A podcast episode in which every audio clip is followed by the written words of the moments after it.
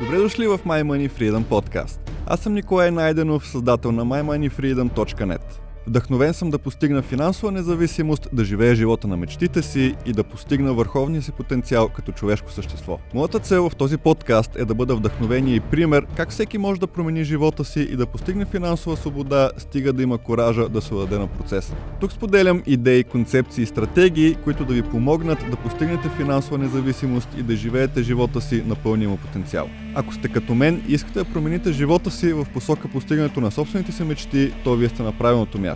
Добре дошли и нека да започваме.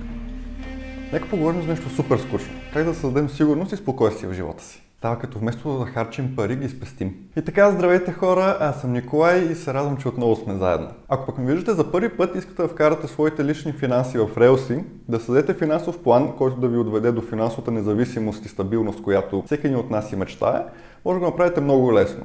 Като се абонирате за канала, в който аз поделям тънкости и тактики, по които може да го постигнем това заедно, защото и аз върва по този път, а може да ударите и камбанката, за да не пропускате нито едно ново видео, което качвам, а то е всеки понеделник и четвъртък. Това видео е третото от серията Основи на личните финанси, която започнах наскоро и в която имам за цел да ви преведа през основните стълбове, поред мен лично, върху които се гради финансовата ни интелигентност, стабилност и отговорност. В първото видео си говорихме за бюджета, как да го създадем, как да го управляваме и тънкостите, които може да използваме, за да се придържаме към него доста по-лесно. Във второто видео пък говорихме как може да се измъкнем от кредитите, много от които и аз имам и се опитам да се измъкна от тях, и какви са стъпките за да го направим това. Ако пък сте ги пропуснали в горния ъгъл, съм поместил линк, може да ги видите, не се притеснявайте. Сега в това видео, както разбрахте, ще си говорим за спестяванията и след това, в следващото, в четвъртък, ще се говорим вече за инвестициите, за интересната част, но без тези първите три основни стъпки няма как да преминем към тях, поне лично според мен. Затова нека започваме. Е, дойде време да си поговорим доста по-конкретно за спестяванията, как, как да започнем, какво ни е необходимо да, да знаем и защо как да превключим така начина си на мислене, че да започнем да спестяваме, вместо да харчим всичките си пари.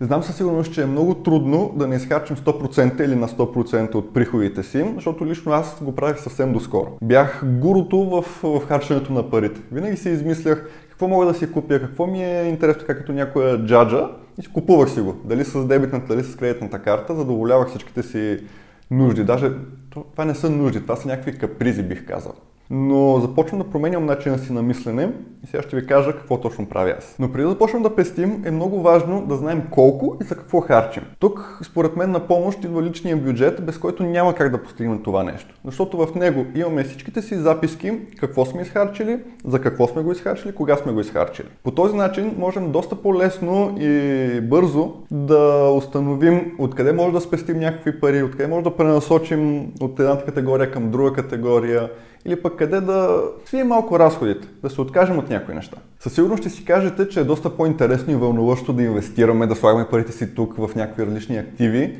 така че да виждаме как, как върват нагоре и как се умножат. Да, но аз не съм тук за да говоря само интересните и вълнуващите неща. Аз направих този канал, защото искам да споделям с вас реалните стъпки, по които може да стигнем наистина до финансовата свобода. Той е моменти за инвестирането, но за мен е много по-важно при това да имаме бюджет, да знаем къде отиват разходите ни, да сме се освободили от всичките си кредити, които имаме, които ни дърпат назад и ни карат първо да плащаме на банката, вместо първо да плащаме на себе си. И също така да сме създали нужните фондове, които ни гарантират спокойствие и сигурност. По този начин няма да се притесняваме, че примерно акциите, в които сме вложили голяма част от парите си, върват надолу и ще, ще фалираме. Защото ще имаме пари на страна, които да се възползваме, ако се случи нещо, нещо катастрофално. Примерно, изгубим си работата, наложи се да се направи някаква операция на, на наш близък или познат, наложи се по-голям ремонт на колата, на жилището. Всякакви такива извънредни ситуации, които биха ни съборили или пък биха ни накали да вземем кредит, поредния кредит, ние може да ги избегнем с помощта на заделени пари на страна, с помощта на заличните фондове, които ни гарантират сигурност. Какво по-точно са спестяванията? За мен това са пари, които заделяме дали всеки месец, дали един път годишно, както си преценим, но това са пари, които заделяме на страна, на сигурно място, което може да лесно го достъпим, т.е. да си вземем парите много бързо, когато ни трябват и също почти никакви, или надявам се нулеви, разходи за това. Едно подобно място са банковите депозити. Аз лично държа парите си там. Веднага след като взема заплата, вкарам определената сума, която съм си преценил и съм сигурен, че имам тези пари, заделил съм ги на страна и мога да ги използвам, когато се наложи. Да, ще си кажете, лихвите не са високи, почти нулеви са, да, 0,1, 2, 3, 9%. Но целта на спестяванията не е да ни носят някаква доходност. За мен целта им е да ни дават някаква сигурност. Нещата, които трябва да ни носят доходност, това вече са инвестициите, за които, както казах, ще говоря в следващото видео. А ето и какво трябва да направите, за да почнете да спестявате. Първо, трябва да вземете решение да не харчите всичко, да успявате да заделяте някакви пари на страна. Второто нещо, което трябва да направите, не е задължително, но според мен доста повече ще ви помогне лесно да постигнете желаните резултати, е като си поставите цел. Знаете какво искате да постигнете, за какъв период искате да го постигнете и много по-лесно тогава ще заделяте парите, като знаете защо го правите. Третото нещо и едно от най-стърканите, които навсякъде съм ги чувал и виждал, е да плащате първо на себе си. Но то е най-стъркно, защото наистина е изключително, изключително вярно за мен. До момента, в който не започна да заделям пари, веднага след като получа заплатата си, аз никога не успявах да спеста нито лев. Ето защо, след като дойде заплатата ми, аз веднага прехвърлям пари в депозита. По този начин се гарантирам, че ще имам тези пари, няма да чакам края на месеца, когато вече най-вероятно ще съм, ще съм ги изхарчил и няма да са останали. Ще си кажа, е добре, този месец продължавам от следващия. Четвърто нещо е да действате. Трябва да действате още сега. Вземете 10, 20, 50, 100 лева, колкото имате в портфела си, извадете ги от него, сложете ги някъде на сигурно място у вас или пък на другия ден отидете до банката и ги внесете. Защото ако не започнете в момента, винаги ще се намира някаква, някакъв разход, който да направите и няма да, няма да може да започнете и да прилагате това правило. А със сигурност в бъдеще ще сте си доста благодарни, че сте започнали, както ви споменах по-рано, пък и сте го видели от предишните ми видеа, аз бях царя на харченето. Можех да изхарча всичките си пари и после да не знам къде са отишли, за какво съм ги изхарчил. Ето как дори аз успях да започна да заделям пари на страна. Да, започнах с супер малка сума и по-точно 1,82% от заплатата ми. Но постепенно с времето увеличавах малко по малко тези пари и стигнах в момента до 11,73% от заплатата. Крайната ми цел е да започна да заделя между 20 и 30% от нея, но това ще се случи сигурно след като изплатя всичките си заеми, защото тогава ще освободя доста по-голяма сума, която мога да използвам за създаването на всичките ми фондове, от които се нуждая. А вече след като създам всичките си фондове, попълня ги с необходимите средства, мога да се насоча към самото инвестиране и към интересната и вълнуваща част. Нали така? Може би се питате защо толкова държа на спестяването и защо искам да го правя толкова усилено, след като изплатя всичките си кредити. Аз даже го правя и сега, още преди да съм изплатил кредитите си. Правя го, защото имам тази възможност в момента. Заделям бели пари за черни дни, както са казали българите. Надявам се да са българите, мисля, че е българска поговорка.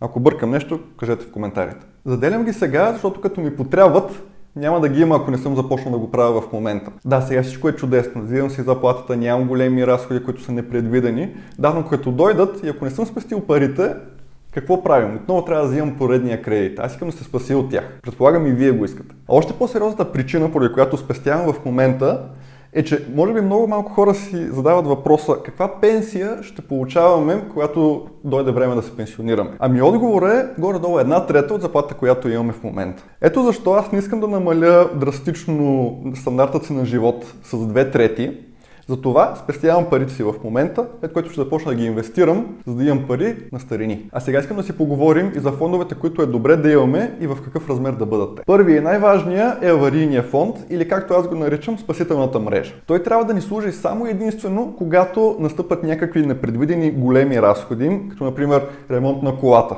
Аз имах ремонт, нямах този фонд, взех кредит. Когато се наложи непредвиден ремонт за, за жилището или пък не дай Боже някой близък се разболява, необходима операция, съкратили са ни и нямаме пари, нямаме заплата всеки месец и трябва от някъде се пак да издържаме семейство, да плащаме ипотеката, да плащаме кредитите, защото иначе става лошо. Ето за това е нашия авариен фонд. Размера му на много места в интернет варира.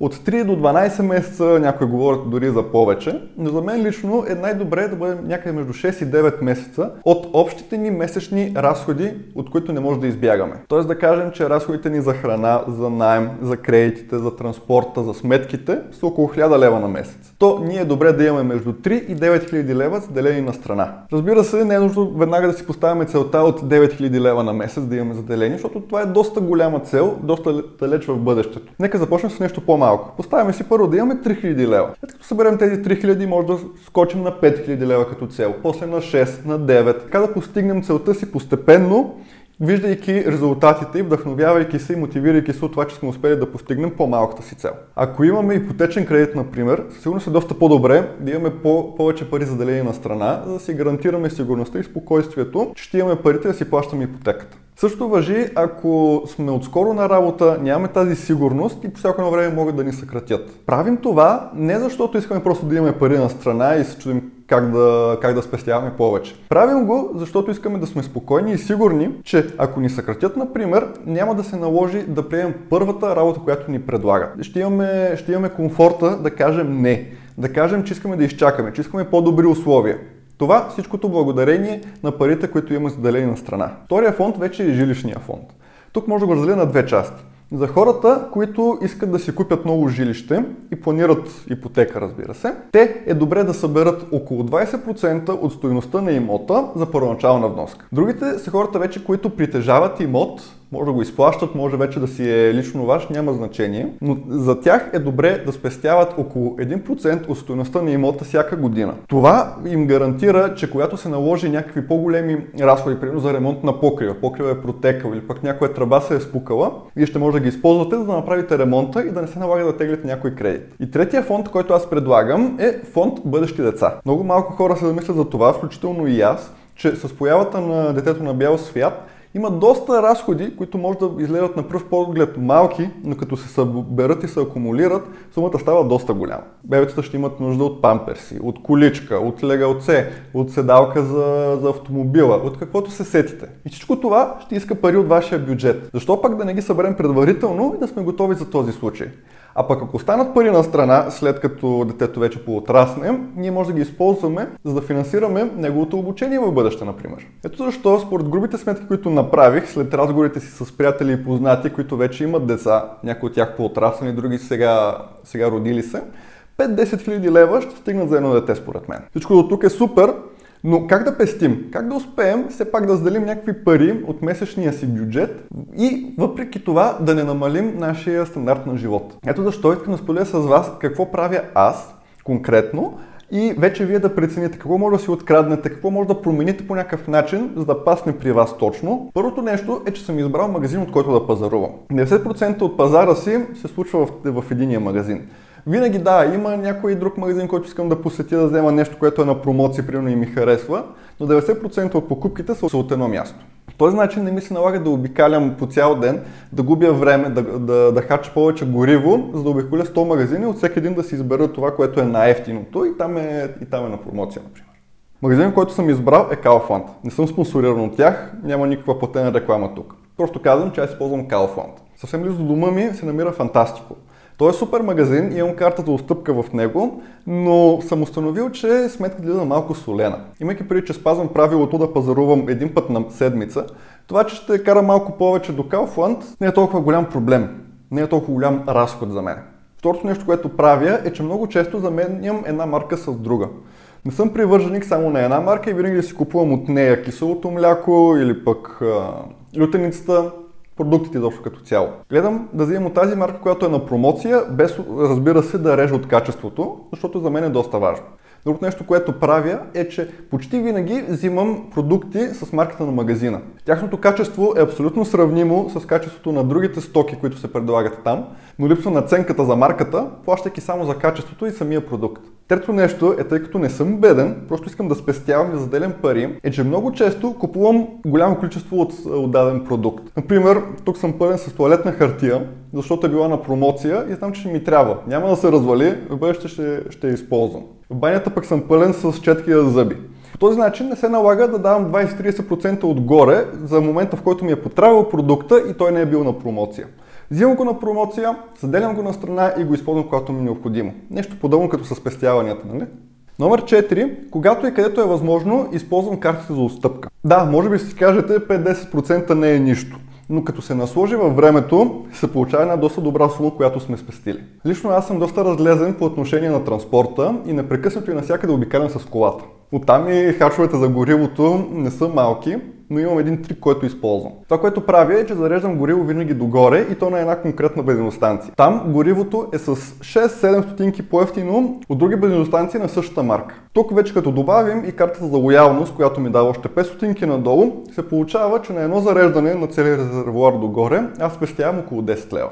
Докъде стигнах, мисля, че е номер 6 вече. И това е, че планирам почивките си и отпуските си по-отрано. Всяка има реклами за ранни записвания за различни екзотични държави, където може да ги посетите през отпуската си. По този начин спестявам пари за билети, спестявам пари от, от самата екскурзия, от спането. Имам възможност, след като дам първоначалната вноска за вакансията, останалите пари да ги събера до срока, който е даден. А също така през това време да събера и джобните, които са ми необходими за приятното прекарване на, на вакансията. Дойде време и за номер 7. Тук вече ще поговоря как трябва да се, да се откажем от някои неща или по-скоро да се ограничим. Не чак да се отказваме. Имаме безплатно кафе в офиса, някои колеги им харесва, на други не. Мен ми е чудесно. Използвам го него, вместо да ходя и да давам пари за кафе. Друго нещо, което съм направил е, че съм се отказал от обедите с колеги навън. Нося си храна от вкъщи, обядвам си в офиса за другите колеги, говорим си, всичко е чудесно, не се чувствам едно съм се ограничил от социалните контакти, например. Друго, което съм направил е, че съм ограничил в някаква степен излизането и забавлението навън. Един път седмично е супер, но защо пък да не заменим излизането навън с събиране с приятели в домашна атмосфера и игрането на настолни игри? Аз съм голям фен на тях. Вместо да ходим да гледаме мача на студа, ние се събираме и гледаме пред телевизора с по една бира. Осмото нещо, което се опитах да направя е да огранича абонаментите си разходи. Например, говорих наскоро с мобилния ми оператор, защото исках да прекъсна телевизията и да остана само на Netflix, за да намаля месечните си разходи. Да, обаче се оказа, че съм подписал договора доста скоро, остават ми още близо година и половина и ако го прекъсна сега, ще дължат доста големи неустойки, което финансово изобщо не ми беше изгодно, затова оставам с него. Внимавайте какви договори подписвате и мислете предварително, особено ако са за 2-3 години напред. Е хора, надявам се това видео да ви е било полезно и интересно, ако е така. Дайте един лайк, споделете го с приятели, които мислите, че ще имат нужда и полза от това видео. Не се притеснявайте, споделяйте знанията, уменията. Защото по този начин само може да създадем обществото, което, което може да постигне финансовата свобода и независимост, за която много хора си мечтаят. Ако не сте се абонирали още за канала, може да направите в момента, ударете и към банката, за да не пропускате нито едно ново видео. И наистина последно хора, аз не съм финансов консултант, както знаете, не трябва да приемате нищо на 100%, нищо като чиста монета от това, което споделям с вас, защото само истинно вие носите отговорност за вашите финанси и за финансовите решения, които взимате. Наистина, едно нещо може да работи при мен, може да работи при 10 други човека, но точно при вас да не работи. Затова помислете, нагласете го така, че да работи за вас и ще се видим в следващия епизод. Чао! Благодаря ви, че бяхте с мен и слушахте този подкаст. Ако епизодът ви е харесал и ви е бил полезен, ще се радвам да оставите честно ревю в iTunes и да се абонирате за My Money Freedom подкаст за следващите епизоди. За да мога да споделям с вас още съдържание и да давам стоеност, бъдете сигурни, че сте ме последвали на www.mymoneyfreedom.net. Благодаря ви още веднъж и помнете, вярвайте в себе си и не се отказите от мечтите си. Чао и до следващия път!